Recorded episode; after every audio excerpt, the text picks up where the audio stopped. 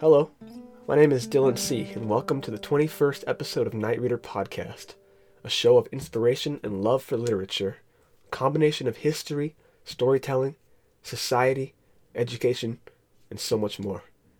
This project is such a wonderful outlet of passion for me, and I love sharing my thoughts and insights with readers from around the world, as well as hearing and speaking with all of you about what books have inspired your lives.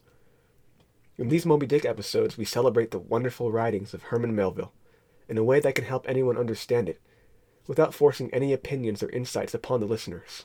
Not only that, but I'll bring it to life with original music, voices, sounds, and cultural, historical insights and explanations, including sometimes hard to follow references or language.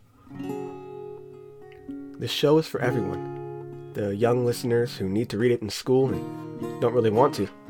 The people that were forced to read it and were left with a bad taste of blubber in their mouth. The people who want to read it but find it too daunting.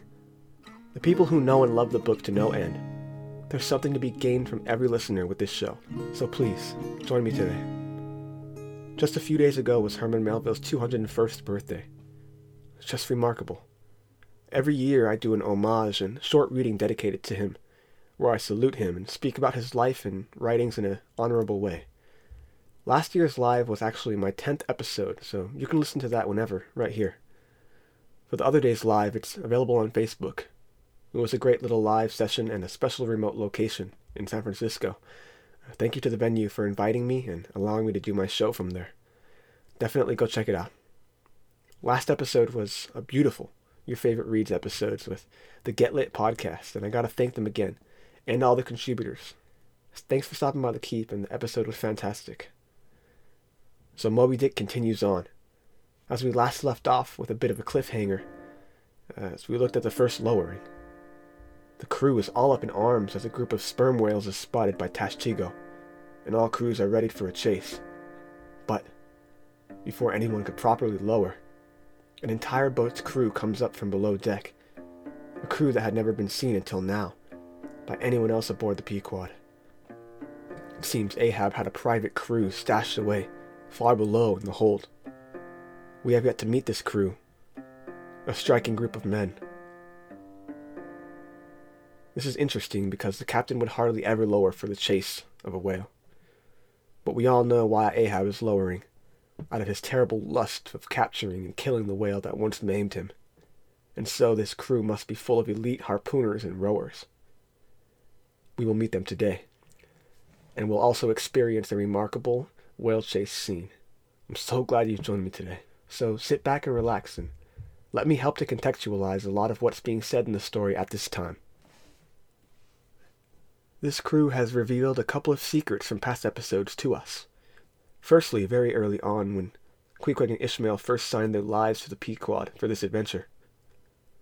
On the day they were set to leave port, they arose very early You'll remember their couple run ins with self proclaimed prophet Elijah and the striking conversations had with him.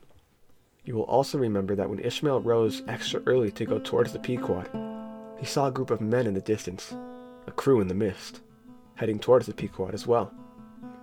But upon arriving at the Pequod and asking the owner where the crew had gone, they were told no one was there. No one else was around but them. But Ishmael was sure that he saw somebody.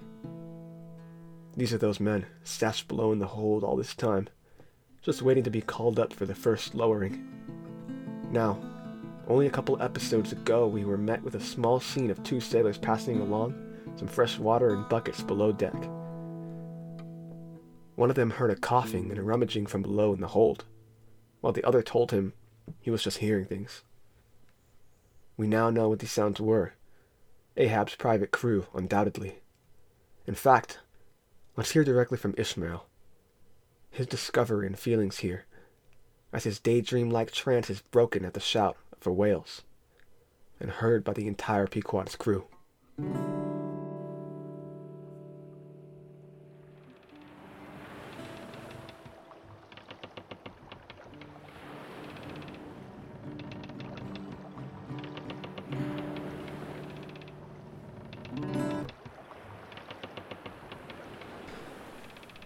There, shipmate. Aye, That day, as Queequeg and I poured over the mat, the entire crew lay in a dreamlike trance. I was shattered from my reveries by that resounding, wild voice.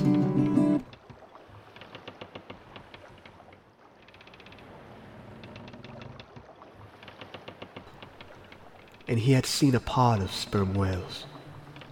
I dropped the lines from my hands and jumped to work with the rest. All hands freed from the lines and small boats. And in the rush and flurry, my heart in my throat, I pulled along with the men next to me. The cranes swung out, and the eager crew gazed out with salt on their lashes, with one foot on the gunwale. Aye, all was alive in us. Soon, the boats were at the ready, as Ahab stamped around. The three mates and their crews would be down in the water, giving fiery chase to these whales one that in Ahab's mind would hopefully be Moby Dick. It was then I turned my cheek towards the sun and I saw a crew of private agents. These five dusky phantoms, as they stood beside him, began lowering. But the captain never lowers for chase. What of this then? Who are these mysterious men?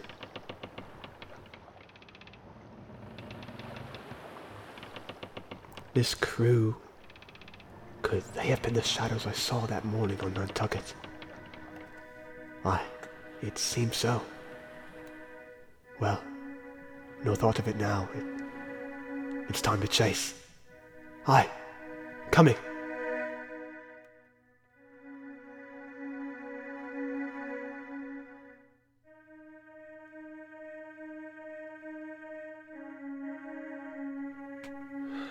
Ishmael and everyone seems to be at a loss. But there's no time for this. Not in the heat of the moment. It's time to give chase. And so we are introduced to chapter 48, the first lowering. These, quote, phantoms, unquote, ready to spare boat that is sometimes called the captain's, since it's close to his quarters. But it was never meant for a captain to leave his vessel we know Ahab does not abide by many rules unless they are in his favor. Now we're going to meet a very intriguing and important character amongst this phantom crew, one that will inject much mystery and emotion into the story. A man unlike any we have met so far in this story. It's been brought to my attention recently, the aspect of prophecies and prophets in this story. Something I've spoken of in early episodes. A prophet, or someone who is hyper aware, or knowing something that the rest of us do not.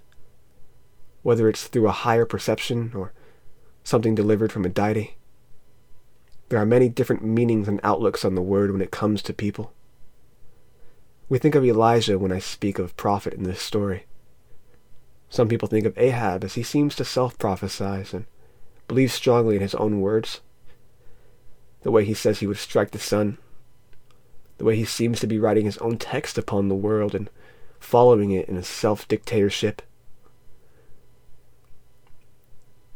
Though some give much merit to his prophecies, this is something we cannot discuss until the end of the book, but I bring it up here because it has been said that this character that I'm about to introduce is the truest form of a prophet we get in the whole story. To me, that just means he is the most perceptive. But there are many small instances when he is shown having deep feelings about what's to come, some of the truest in the entire story. We will come to them as they approach, but for now just know that this man is perceptive, in some ways more than Ishmael even, to the futures and fates of the entire crew, especially Ahab. I'll be sure to bring these instances to your attention as they occur. So we're met with a description of the leader of the crew, so unlike anyone we have met yet, and so mysterious. I might as well give you his name. Fedallah. A tall figure of darker complexion, with one sharp tooth protruding from his steel-like lips. A crumpled Chinese jacket of black wool covering him, and he wore wide black pants of the same cotton. Atop his dark form was a white turban, with his hair entangled and spun up into it, with strands emerging here and there. This man's companions were not as dark skinned as him, more of a vivid complexion that Ishmael says he knows to be of aboriginals. And these men were not very highly regarded among sailors of other races. We are told this band of men, including Fedallah, are of some Pan Asian descent, most likely Filipino or Chinese. As Ahab asks Fedallah if the boat is ready, we're shown the first dialogue from him that is described as half hissed, a reference to a snake right away. He says the boat's ready, and Ahab orders him to lower away. So we have three small boats, one for each mate. Starbuck, Flask, and Stubb all have their own boats, most likely cutter size, rowboats, but fitted for the hunt. Each mate has his own crew of harpooners that he commands. The fourth boat is Ahab and his crew. As we know, Starbuck's crew consists of Queequeg, and Ishmael has gone along as a rower, it seems. Ahab orders the three boats to spread out wide, as they're in the water now, leaving the Pequod behind them. But still in shock from seeing the new crew, they did not heed this order well. Most men were trying to get a better view of the new crew. Starbuck, being very careful and wary as always, calls to Ahab as if to ask a question regarding the crew. But of course Ahab ignores this and, and instead gives another order to spread wide. Little Flask obeys and pulls his crew wide. We learn that in Flask's harpooner crew are the two random sailors we met from a few episodes ago, Archie and Cabaco. They were the ones who heard the noises below in the hold. Flask tells them to quit staring and focus on their rowing. Archie replies that he doesn't mind the men. He's known they were there the whole time. Now our camera pans over to Mr. Stubb's boat, and he uses very colorful and uplifting language with his crew, pushing them along in a merry like sing-song manner. Pull, pull, my fine hearts alive, pull, my children, pull, my little ones. Ah, why don't you break your backbones, my boys?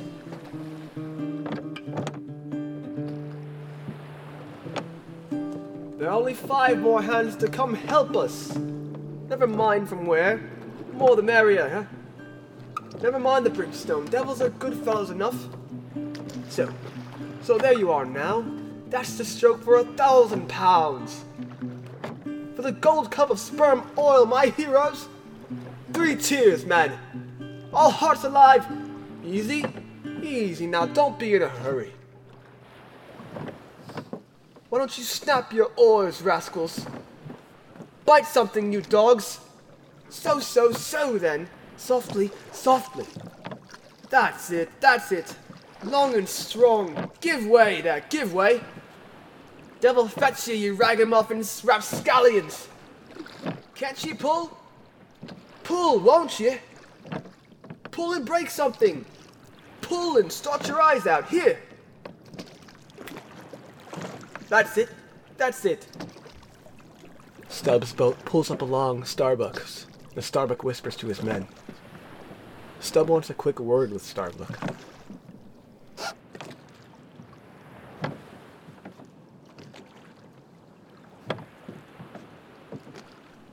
Strong. Strong, boys. Go on. Give way. Pipe down. Row. Aye. Aye. Oi, Mr. Starbuck! Quick word. Uh, yes, Mr. Stubb. Row there. Come on now. Row. Give way. What'll it be, Stubb? Aye. Row. Go on. Give way. Come on now. Mr. Starbuck, what do you think of that crew, huh? Mm. That's a sad thing, Mr. Stubb. Seems they were smuggled aboard somehow before the ship sailed. Strong, boys. Give way, strong. Come on. Aye. Sad business, Mr. Stubb. There's hogsheads of sperm ahead. And that's what you came for. Pull me, boys. Aye, aye, I thought as much, sir. As soon as I clapped eyes upon them, I, I thought so. Aye. And that's why Ahab went into the after hold so often. They were hidden down there. This white whale is at the bottom of it, huh? Well, well, so be it. Can't be helped. All right, well, give way, men. It ain't the white whale today. Give way. Ishmael begins thinking to himself. He remembers the crew in the shadowy fog and the early morning of Nantucket.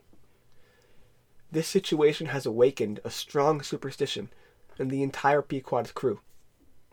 But for the time being, they let go of it and focused on the hunt, at least those who had lowered.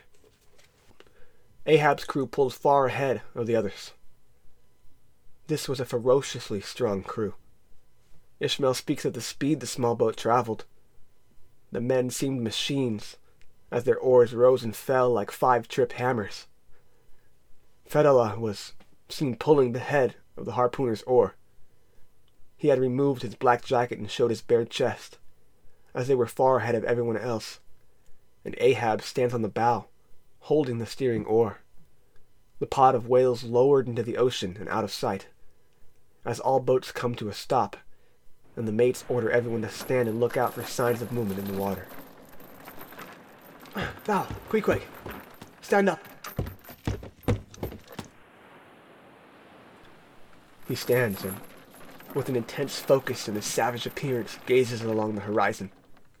Starbuck stood coolly on the bow as the boat jerked left and right.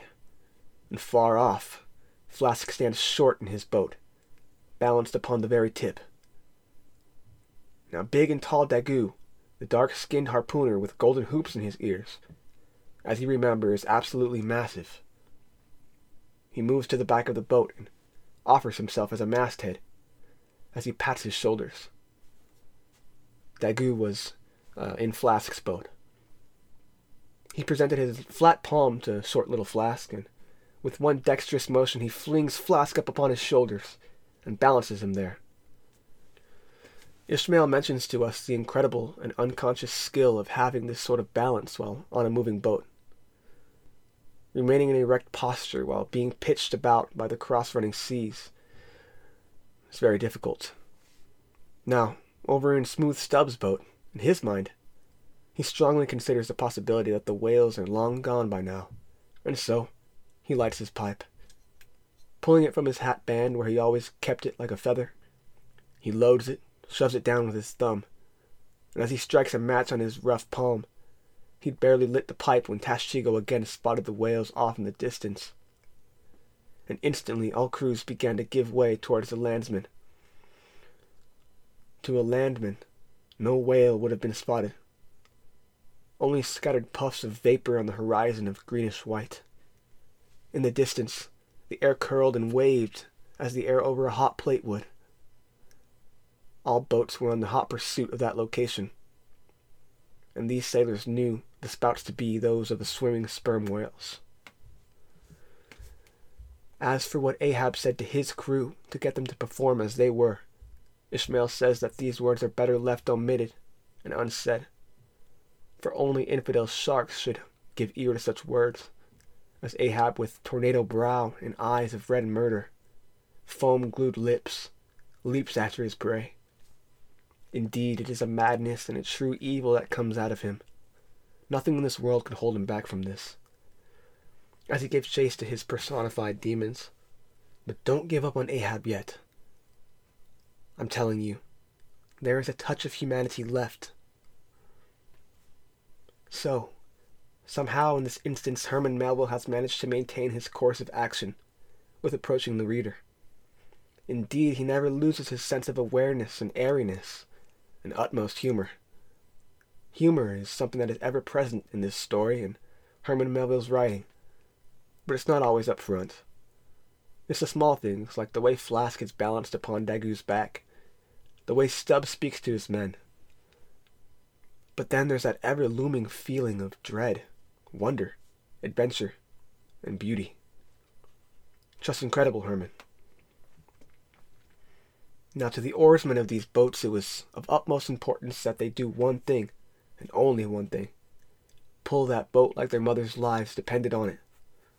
No ears, no eyes, only bodies ramming the skewers through their necks as they gave way, or pulled the oars. Now Ishmael gives us a proper description of the scene as it stills. wonder and awe as the vast sea swells around them, the all powerful ocean. Now we are described the wondrous feelings of gliding along the ocean in one of these small boats. If you've ever been a rowing at sea, you know what he means. The surging swells tearing at the gunwales, the rushing of the water beside the boats, the salt spraying in their eyes, the cries of the harpooners and shaking, gasping breaths of the rowers, while far behind the white Pequod gleams in the sunlight. The water danced white as it was disturbed by the whales. Clouds came overhead, and the sea became increasingly darker casting shadows upon the blue sea top, jets of vapor no longer in one bunch, but singling out, as the whales seemed to separate. The boats were pulled more apart. Three whales took off to the side, and Starbuck's boat gave chase. The boat Ishmael was in raised a small sail. The wind was rising, and they began shooting along the water after the swimmers, so quickly that the rowers could no longer row, or the oars would be yanked from the oarlocks Soon, the weather and the speed mixed, and the boats were shooting through a shroud of mist, unable to see each other. If you think these descriptions sound outlandish or exaggerated, I assure you, these instances are very, very real. Starbuck whispers to his men as the wind goes by and the ocean swells. Give way, men. There's still time to kill a fish before the squall comes. There's that white water again. Close to. Spring. Oh, he's hooked over here. Aye, oh, Queequeg, stand up. By the look in Queequeg's eyes, they knew the whale was very close. There was enormous wallowing sound, and the whale rose and fell, tons of water falling upon its hump.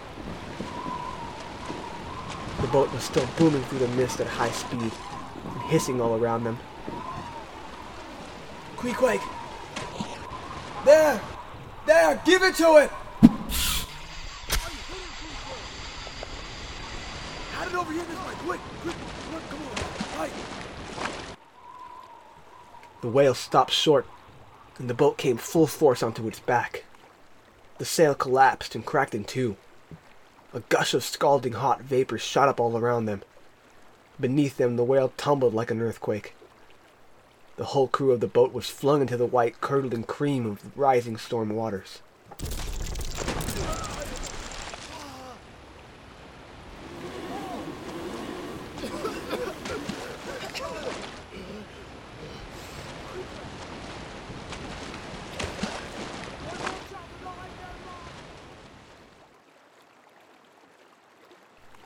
Mere feet away from them were powerful creatures the size of a semi that could easily pummel you with one soft flick of its flukes. Its mere swimming next to you in peace would throw you for a loop, and these whales were being hunted. Some were already stuck by the harpoons, and so they were in flight, and often thrashed about in the waters. The whale had only been grazed by the iron, though. Queequeg's view, obscured by the fog, and seemed to escape. Although the boat was nearly sunk, it remained intact. The men swam around and picked up their oars, Queequeg and Ishmael included. The crew tumbled back into the boats, but the water had rose to their knees. The wind around increased to a howl. The waves dashed their bucklers together. The storm began to roar and split, crackling around them like a white fire.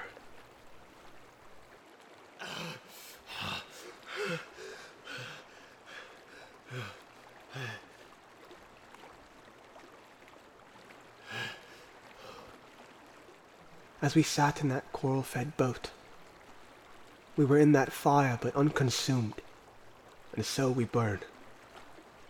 In the immortal jaws of death, we hailed the other boats. The shadows of night pressed in upon us. We could not save the boat. The oars became useless then, only being used as life preservers. Starbuck lights a small lantern in his hands and hands it to Queequeg. There sat Queequeg then, a symbol of a man without faith and yet hopelessly holding up hope in the midst of despair. Through the middle of the night, they rode back toward the Pequod.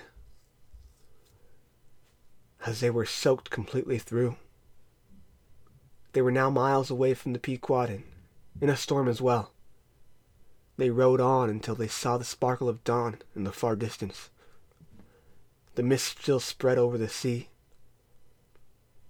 Suddenly, Queequeg jumps up, putting his hand to his ear. A faint creaking, ropes and yards, muffled by the storm. The sound came nearer, and the thick mists were parted by a huge form in the storm. Surprised, they all jumped up as the Pequod came into view, bearing down upon them not far away. Mostly abandoned of all crew, they scrambled up into the great boat, and before the squall rose up again, the boats had been cut loose and returned to the Pequod. The ship had given them up, but was still cruising, as if it might happily come across some sign of its crew perishing, a lone oar or lance pole. And so, Ishmael had viewed all of this as a member of Starbuck's crew, along with Queequeg although Ishmael was most likely rowing or something along those lines. This would be Ishmael's very first true whaling experience. And now, as he is the last man pulled aboard, he describes to us and vents about what has just happened. It's shaken him up more so than he had initially let on. He even gets a bit philosophical about how we view our lives in a short chapter called The Hyena. It is called the hyena because of the way Ishmael describes us as we face traumatic events in our lives. It's a great analogy, and one that took me quite a while to get my head around. It's written in quite the poetic fashion. This short chapter also calls to the quote from the novel I know not all that may be coming, but be it what it will, I'll go to it laughing. Unquote. Now, the short chapters serve as some awareness of himself, Ishmael, and his acceptance of his death, and not only that, but his fate, whatever it may be. He realizes how truly dangerous this voyage is and how easily he may die. So, why is it called the hyena? Because hyena always seem to be laughing, almost as if indifferent to all the danger in the world, when in fact they are not laughing at all. But that's a different topic. Indeed, laughing in the face of danger, whether it be out of ignorance or pride. It happens. Well, Ishmael says here that there are odd times in life when a man takes the universe for one big practical joke. Things happen to us. Funny, odd, difficult things. And we wonder why. It can feel like we're getting played, as if we're just pawns in a game. But it can also seem like it's only happening to us. In this life, we accept all kinds of crazy and ridiculous things. Things we can see, things we can't see, concepts that are beyond our boundaries. This world is truly crazy. Aye, Ishmael is afraid to die, and a new mood is coming over him.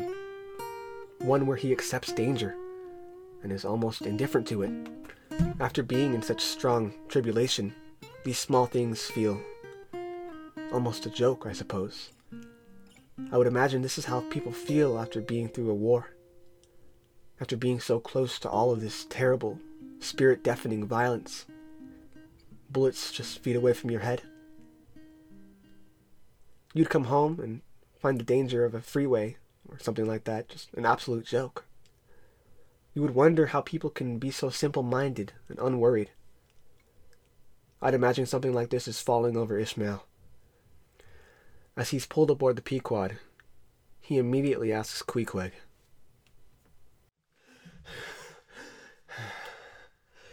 Queequeg, my fine friend, is this sort of thing normal on this kind of voyage? The look Q gave Ishmael told him that indeed, this sort of thing did happen quite often. Now we see Cool Stubb buttoning up his jacket and lighting up his pipe in the rain, smoking coolly. And Ishmael pries, Mr. Stubb, I thought I heard you say that of all the whalemen you ever met, our chief mate, Mr. Starbuck, is by far the most careful and prudent. So I suppose that beaching right on the back of a whale, with your sails set in a foggy storm, is that the height of a whaleman's discretion, Mr. Stubb? Aye, certain. I've lowered for whales from a leaking ship in a gale off Cape Horn, Sir Ishmael. Now Ishmael is frustrated. He turns to Mr. Flask and asks him something similar. Is an oarsman to break his own back, pulling himself to certain jaws of death? And he does have a point. How could these people expect him to put his life on the line like this? Is his life worth nothing? He pulls back forward toward certain death. It just seems senseless to him, though he did sign up for this. And uh, Ishmael begins to ask him with a lot of matter of fact language. Flask waves him away and says, Can't you twist that smaller? Basically asking Ishmael if he could just use less words, basically. There's a great self awareness in writing and shows the purposefulness of every character. Flask assures him that yes, that's the law. That's what is expected of him. I'd like to see a crew pull up on a whale face first. The whale is sure to give them squint for squint. Mind that. Now, Ishmael has more realizations. He's been reassured by three sources that what he feared is true. Squalls and storms happen often. In the heat of the moment, he must resign his life into the hands of the man that steered the small boat.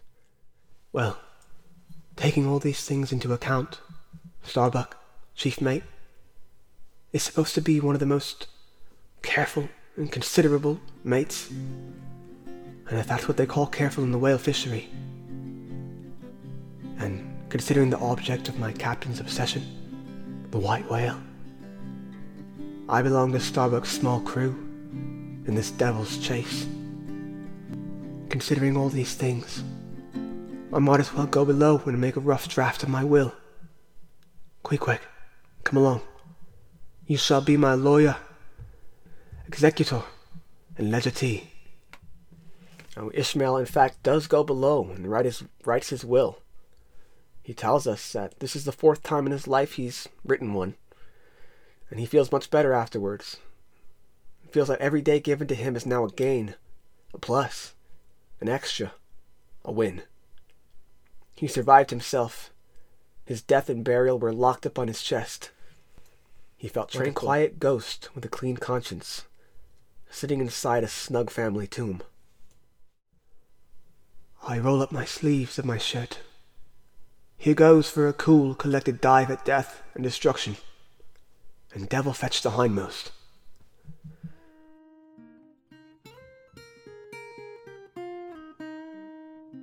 That's going to conclude today's episode of Night Reader, episode 21. Now, I'm sure a lot of you are wondering, especially listeners from the beginning, where Night Reader has been the past few weeks. Well, I'm never going to stop this venture, no matter what. I realize it's slowed down a lot, and that's due to a lot of different things. But I thank you guys so much for understanding and sticking with me throughout all this. Um, one main thing is that I'm devoting a lot of my time to homeschooling one of my children. Um, and that's taking a lot of my energy, a lot of my focus, and a lot of my soul and stuff like that. Um, and it's been fantastic and it's been lovely, but it's been so difficult to not be able to delve into, um, you know, my writings and my, my podcast and other things I care about. Um, so I'm getting back in the flow with it. I suppose this is a bit like season two and uh, we're going to keep rocking and rolling. We're going to get through this book and we're going to keep doing your favorite reads, keep inspiring you guys and speaking with you guys from all around the world and hearing what you guys think and listening to your outlooks and um, hopefully inspiring many from uh, anyone who hears this. That would be really, really great. If I just reach one person and inspire one person to read this book or to create something of their own, then all my time has been worth it. But I thank you again for being here and for sticking it out and for lasting with me. I know this book is a toughie, and um, I speak a lot about it in prior episodes about you know different ways we can come across this book initially, and be turned off by it or, you know, not understand it correctly. To no faults of, of your own. Um, happens to the best of us, to anyone, really. And it can do with many different things, you know, circumstances and other things like that. But what I'm here for is to help you get through this and to realize, you know, there's there's beauty in these classics, and uh, you don't always gotta listen to the the critics. Um, you know, make up your own mind. Um, so I'll offer you what I'll offer you, and I'll give you, you know, my insights, my offers, and uh, obviously I have a huge passion for this book, and I love bringing it to life for you guys. Um, so if it entertained you at all, uh, if you enjoyed it, if you learned anything, please reach out to me. Let me know because um, it really helps me keep going. Anyways, uh, thank you guys so much. I'm going to keep this going, rocking and rolling. Find me on Instagram, uh, YouTube, wherever you find me, Facebook. Uh, like, um, you can leave me a nice review on um, Apple Podcasts if you enjoy. You can follow on Spotify, subscribe to me there. You can also put on Spotify, um, put me on one of your top favorite five uh, songs or podcasts. That'd be really cool. Anyways, thank you guys so much. Uh, thanks to JR from Facebook for Food for Thought. Uh, thanks for Caroline Hack for the awesome inspiration from Facebook. Uh, the Melville Society, um, anyone who supported me through the Melville Society. Um, the Berkshire Museums, um, everyone who listens, all my listeners, thank you guys so much. Uh, so yeah, be on the lookout for more. Keep out, um, keep up with me personally day to day on Instagram, Night Reader Podcast, and um, I'll see you guys next time. Okay. So, this episode of Night Reader was produced and written and performed by Dylan C. Um, so go on. Drop your swords. Pick up your pens and your reading spectacles. Let us read on.